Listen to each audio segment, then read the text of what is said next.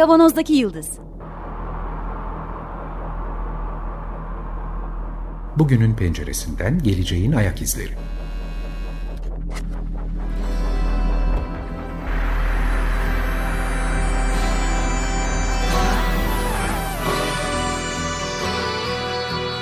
Hazırlayan ve sunanlar İsmail Başöz, Haluk Levent, Mustafa Yılmazer ve Fethiye Erbil. Zorlu Holding Sürdürülebilirlik Platformu Akıllı Hayat 2030, herkes için daha yaşanabilir bir dünya diler. Merhabalar, Açık Radyo'dayız. 95.0 Kavanoz'daki Yıldız programında sizlerle beraberiz yeniden. Geleceğin ayak izlerini sürmeye devam ediyoruz. Bugün de geçtiğimiz haftaki gibi Haluk burada ve ben buradayım İsmail. Merhaba. Geçtiğimiz hafta sentetik biyolojiden, sentetik hücre üretiminden bahsetmiştik.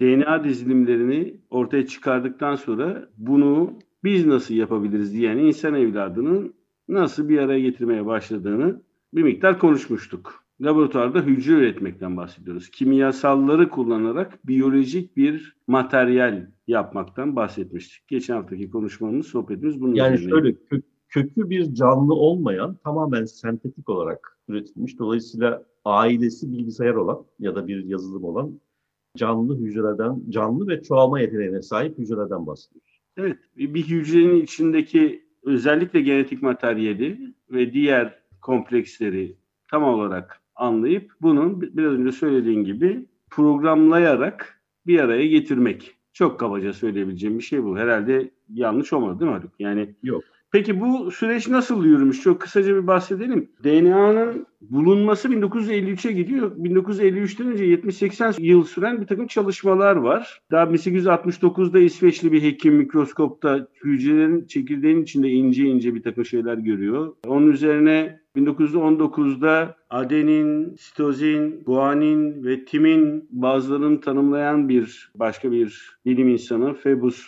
Leven çalışmaları yapıyor.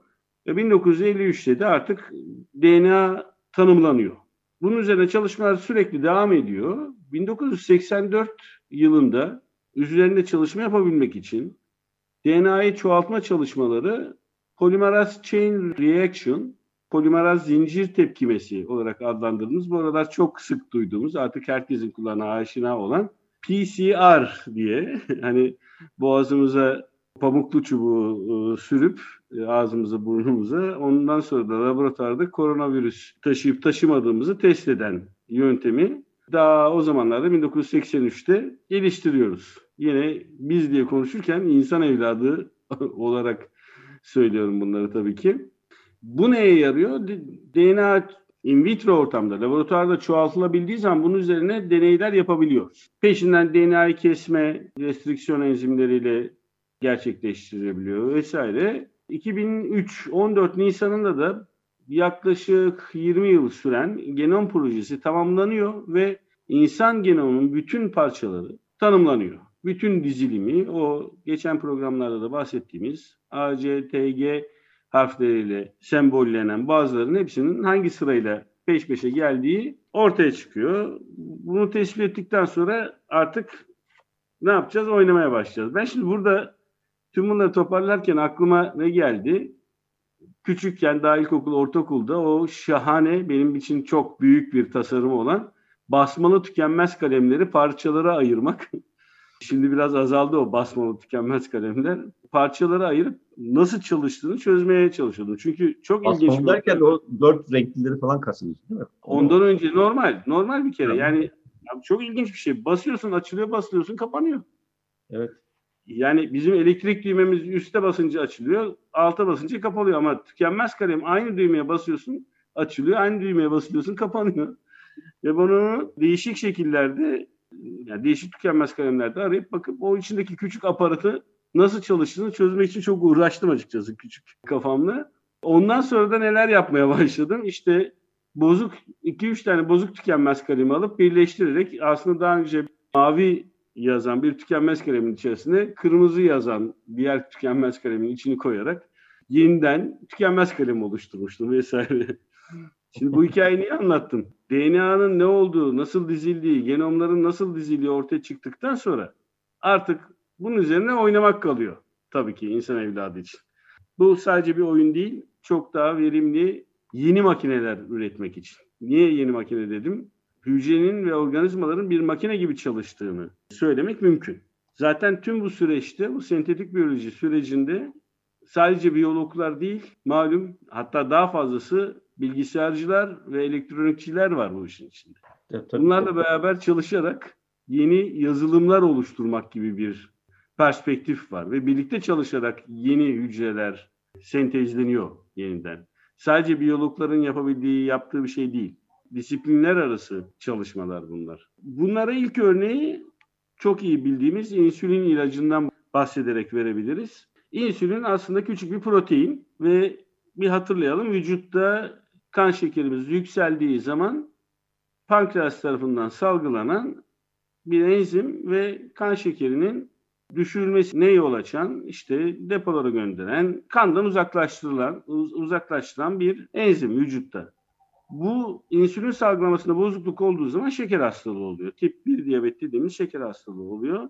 Ve 1984'e kadar bu farkını da biliyoruz ama yani bunu yerine koyabilecek bir şey üretmek o kadar kolay değil. Domuzlardan ve keçilerden direkt canlı hayvanlardan izole ederek e, insülin yapmak e, söz konusu. Çok az elde ediliyor, çok pahalı. Sadece kraliyete kullanıyorlardır herhalde o zaman değil mi? Yani aristokratlara kraliyete kullanıyorlardır. Bu 160 amino asidi bir araya getirmek için çok süre uğraşılıyor. Fakat dediğimiz gibi kimyasal olarak bu becerilemiyor. Fakat 1984'te pankreastan insülin üreten hücrelerin, Langerhans adacıklarındaki hücreleri gen parçalarını alıp bir bakteriye aktararak o bakterinin insülin üretmesi sağlanıyor. Bu bakteri Escherichia coli. Hani hepimizi ishal yapan, bulantı kusma yapan, yaz ishali yapan coli. Kolinin içerisinde, E. coli'nin içerisinde bu genetik materyalin yerleştirildiği bu bakterilerin içerisinde insülin üretilmesi sağlanıyor ve artık çok ucuz, herkes tarafından erişilebilen bir insülin depomuz var. Bu da işte bir biyomühendislik çalışması, bir sentetik biyoloji çalışması. İşte hemen ya işte bu çok tehlikeli falan diye düşündüğün zaman şey bunu söylerken bir düşünmemiz gerektiren bir durum. Gerçekten bütün dünyada artık insülin çok rahat ulaşılabilen, ihtiyacı olan herkesin rahatlıkla kullanabildiği bir ilaç artık. Bu da sentetik biyolojiyle gerçekleştiriliyor mesela. Evet yani burada şunu söyleyebiliriz aslında. Bu sentetik biyoloji deyince sadece işte bizim vücudumuzun bir parçası olan bir takım hücre gruplarını alıp onları geliştirmek, onları sentezlemek, onları işte modifiye etmek veya laboratuvar ortamında yetiştirmekten bahsetmiyoruz. Yani bu bununla sınırlamasın dinleyicilerimiz zihinlerini. Etrafımızdaki mümkün bütün gen havuzlarına müdahale etme şansı veriyor e, bu teknoloji. Ucuz ve çok kullanışlı bir teknoloji, gen yazım teknolojisi ve e, gen yazım teknolojisinin bir adım ilerisi bu gen yazımını yazıldığı canlı hücre gruplarının içerisinde sürgit deva ya da bir herhangi bir canlının içerisinde onun vücudunda sürekli yapmaya muktedir gen sürücüleri. Bu, bunun bir üst teknolojisi. Bu, bu şekilde bak, baktığımız zaman meseleye işte bu senin insülin üretme gibi şey yaptı. Küçük küçük e, müdahale edildiğinde sonuçları itibariyle kullanılabilir ürün çıkartan ya da kullanılabilir tırnak içinde ürün diyorum tabii. Fonksiyonel bir çıktı elde edilebilecek havuz olarak görüyorsun o zaman.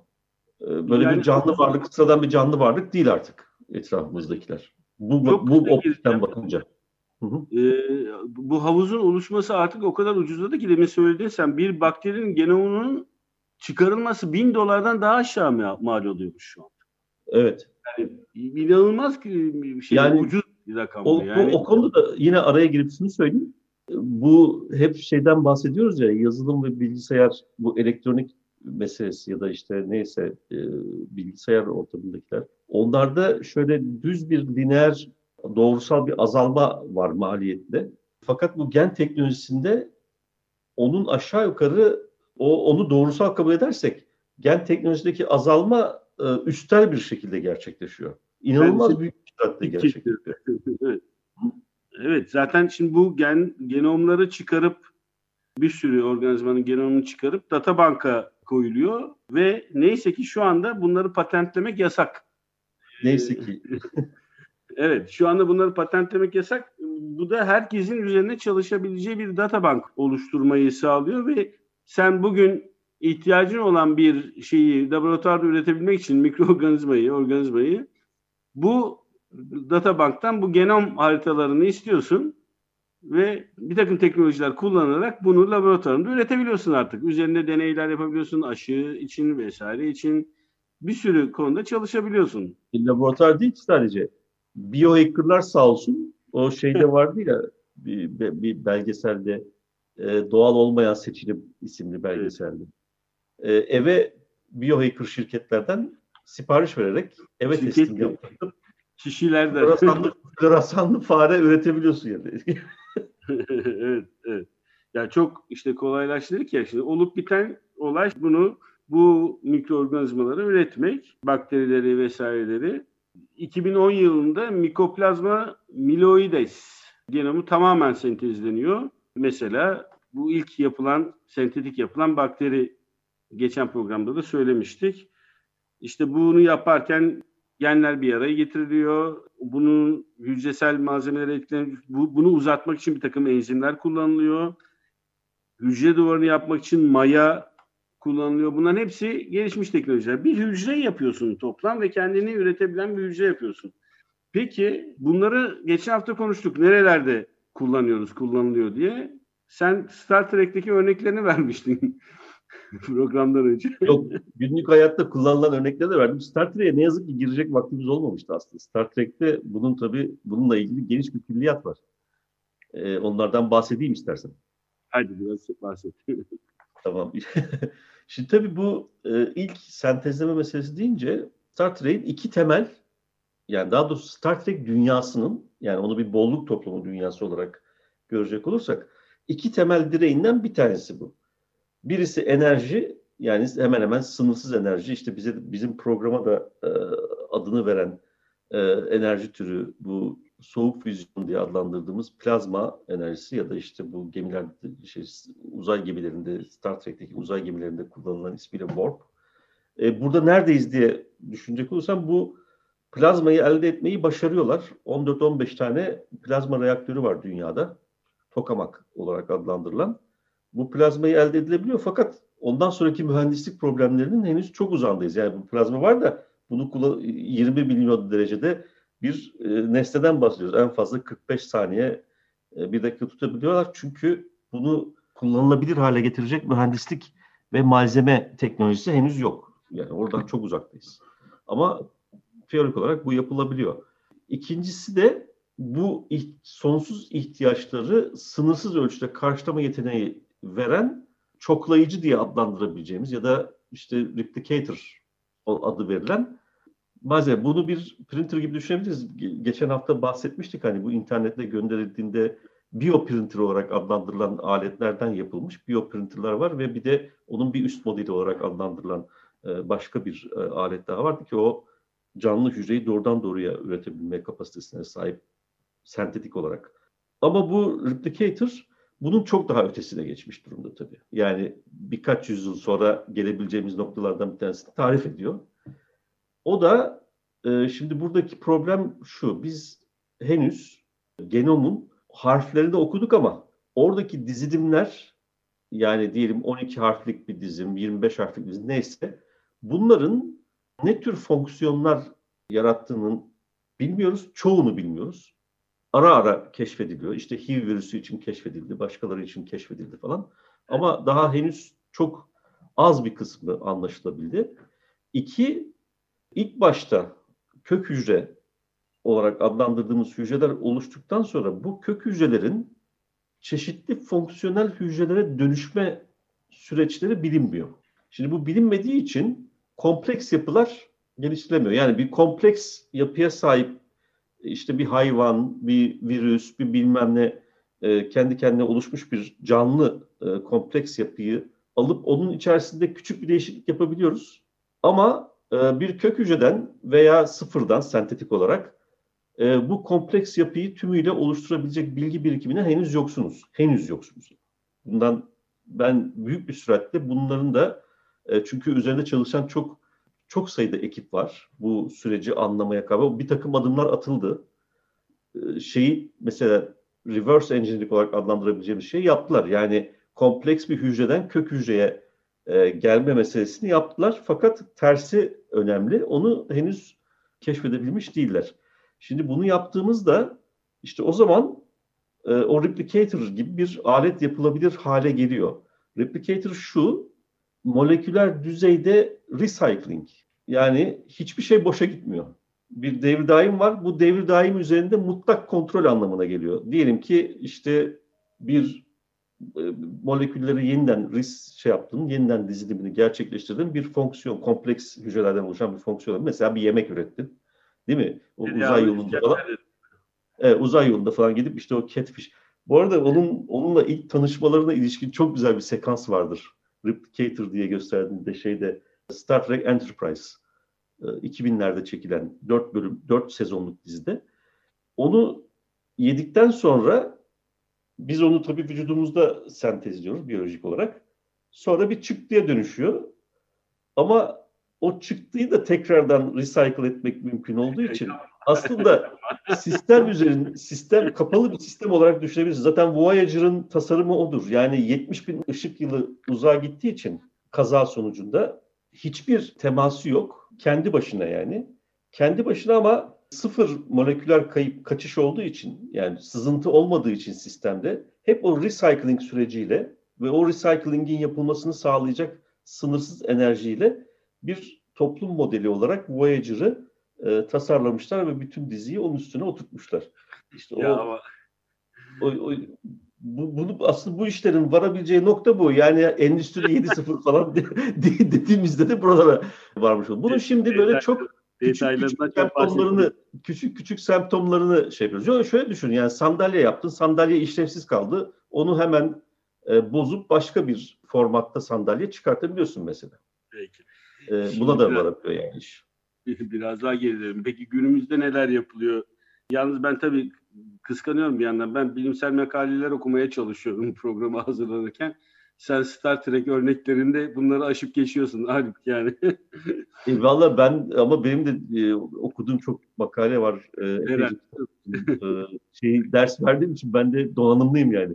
Ben sadece e, makaleler okurken hep o Star Trek külliyatını daha önce hatmetmiş evet. olduğum için sizden farklı olarak defalarca söyledim size bunu sevdim diye ama Külliyat Peki şimdi bu sentetik biyolojideki malzemelerle neler yapıldığını bir kere çok duyduğumuz bir şey var. Biyo arıtma evet.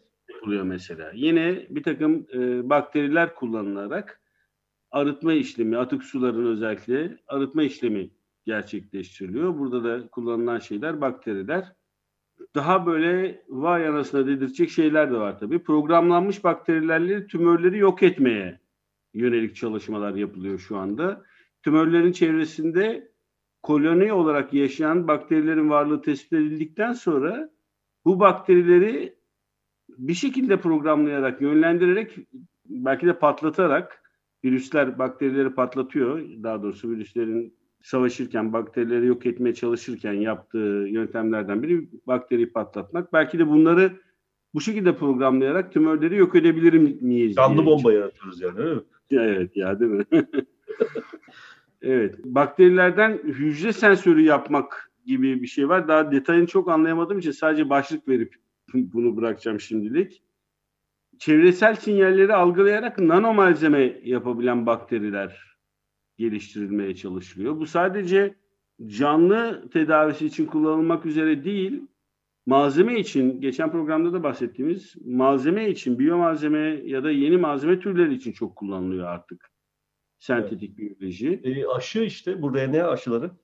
Evet, bunu teknolojide, evet, şu anda yani. gündemde olan mRNA, messenger RNA temelli aşı ki bu sadece bu aşı için değil, daha önceden başlayan bir çalışmayı aşıya... Evet, kanser, kanser mücadelesi başlamış bir şey. Evet, Doğru. aynen öyle. Bununla ilgili bir program önümüzdeki haftalarda gerçekleştirmeye çalışacağız ama o bizim ikimizin boyutu buna yetmeyeceği için bir konuk evet. organize etmeye çalışıyoruz şu anda. Ee, çok da merak ettiğimiz ve herkesin herhalde bu aralarda çokça merak edeceği, üstünde çok fazla spekülasyonun da yapıldığı bir teknoloji bu. daha doğrusu detayını öğrenmek için biz de bir program yapalım. Hem biz öğrenelim hem dinleyenler öğrensin. E, programlanmış virüslerle antibiyotik direncine karşı çözüm geliştirilmeye çalışılıyor. Yine burada CRISPR teknolojisi, daha önceki programlarda çok bahsettiğimiz CRISPR teknolojisi kullanılarak bakterilerin ilgini ilgili genini yani direnç geliştiren genini çıkarmak ve böylece bakterilerin antibiyotiklere karşı direncini kırmak için çalışmalar Ama bu bir şey olması lazım değil mi? Bu e, basit bir gen yazımıyla gerçekleştirilecek değil. E, çünkü o bütün bakteri popülasyonunu etkileyebilmek için o yine geçtiğimiz haftalarda üzerinde konuştuğumuz gen sürücüsü mantığını e, şey yapmamız lazım. Yani e, bu programlanmış yeni tür bakterinin evet. bütün bakteri popülasyonunu etkilemesini sağlayacak bir gen sürücüsü teknolojisi olması lazım. Evet evet yani bu yine başka bir örneği de benzer bir şekilde sıtma sıtma mikrobunu taşıyan sivrisineklerin eradikasyon diyorduk. Eskiden eradikasyon lafını işte suların yüzeylerini ilaçlamak şeklinde kullanıyorduk. Şimdi başka bir yöntemle o ısıtma mikrobunu taşıyan ve insanları enfekte eden sineklerin, sivrisineklerin yine genetik müdahaleyle bir şekilde dönüştürülmesi çalışmaları var. Burada da bulaşıcılığı sağlayan dişi sivrisineklerin azaltılması yönünde bir çalışma var. Bu çok tartışılıyor. Türü tamamen yok etmek. O yüzden o çok tartışmalı. Henüz o teknolojiyi evet, kullanıp kullanmama konusunda bir Sadece şey var. erkek sivrisinek yaratılması yönünde evet. bir çalışma. Ee, böylece bulaşıcılığı olmayan sivrisineklerin yaratılması yönünde bir çalışma. Bu da çok tartışmalı. Gerçekten bunları onaylayarak söylemiyoruz. Gerçekten üzerine... Bulaşıcılık olmayan sivrisinek üretilmesi değil o. Bulaşıcılık sahibi türdeki sivrisineğin yani alt türün yani dişi tümüyle, dişi, tümüyle kazınması. Evet. Yeni doğan sivrisineklerin hepsinin erkek olmasını sağlayarak aslında türün yok edilmesini. Türün yok edilmesi. Dolayısıyla o çok tehlikeli bir teknoloji olduğu için çok büyük eleştiriler var. Ama, Zaten ama büyük tartışma da burada şey sıtmadan ölen insan sayısı çok fazla. Ee, çok fazla. Hala günümüzde de çok fazla. Bu açıdan evet. iki yani iki tarafı da handikap daha var ama şöyle bir handikap daha var ama orada. Yine bu doğal olmayan seçilimde son bölümdeydi galiba. Ee, bu teknolojinin e, geliştiren laboratuvarın arkasında ilk geliştiren ve dolayısıyla en ileride olan laboratuvarın finansal desteğini sağlayan DARPA. DARPA Amerika'daki bütün Amerikan ordusunun bütün silah teknolojisini geliştiren şirketlerden bir tanesi. Özellikle biyolojik silah konusunda. Evet, yani dolayısıyla yani kabaca geçen hafta bahsettiğimiz gibi manufacturing'de, üretimde bu biyomalzemelerin kullanılması söz konusu olacak. Sentetik biyoloji ürünlerinin. Elbette besin sektöründe neydi o? Star Trek'te tereyağlı, tereyağlı İskender, vejeteryanlar için brokoli, hiç önemli değil. Üretilmesi.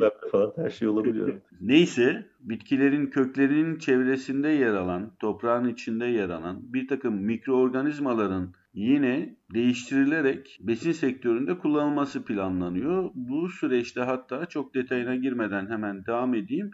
Gübreleme işleminin artık tarihte kalması hayalleri, planları var tedavide, diagnostikte yani tanılamada e, kullanılması ve biyoyakıtlar oluşturarak yine bakterilerin yardımıyla biyoyakıtları oluşturarak enerji eldesinde tüm bu sentetik biyolojinin kullanılması söz konusu.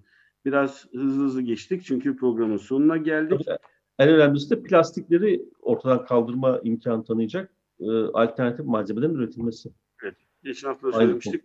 Önemli olduğu için tekrar söylemekte fayda var. Haklısın önümüzdeki haftalarda bunların biraz daha detaylarına girerek hem biz bilgilenelim hem dinleyiciler bilgilensin. Bu, bu çalışmaları hazırlayacağız. Söz veriyoruz size. Peki. E, var mı diyeceğim bir şey Haluk? Yok. Şu anda yok. Yalnız bir şeyden e, bahsedeyim. Bu e, bahsettiğin RNA aşı meselesini falan e, bir e, Galatasaray, sınırsız Galatasaray sohbetlerinde konuştuk. Aslında merak duyan olursa ee, Galatasaraylılar Derneği'nin Facebook sayfasından ya da YouTube'dan erişebilirler. Benim ismim artı Profesör Doktor Hakan Orer Koç Üniversitesi'nden.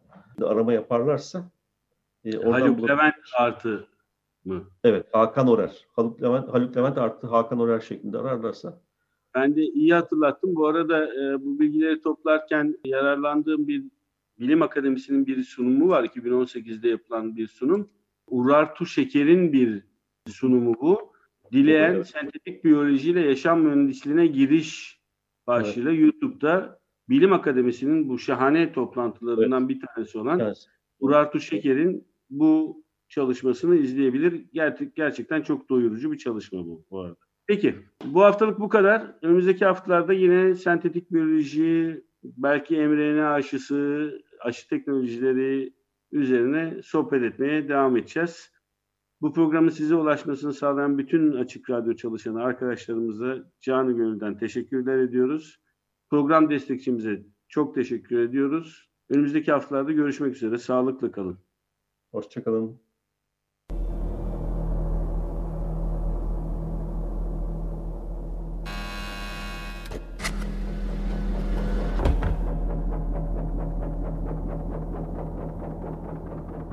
Kavanozdaki Yıldız Bugünün penceresinden geleceğin ayak izleri.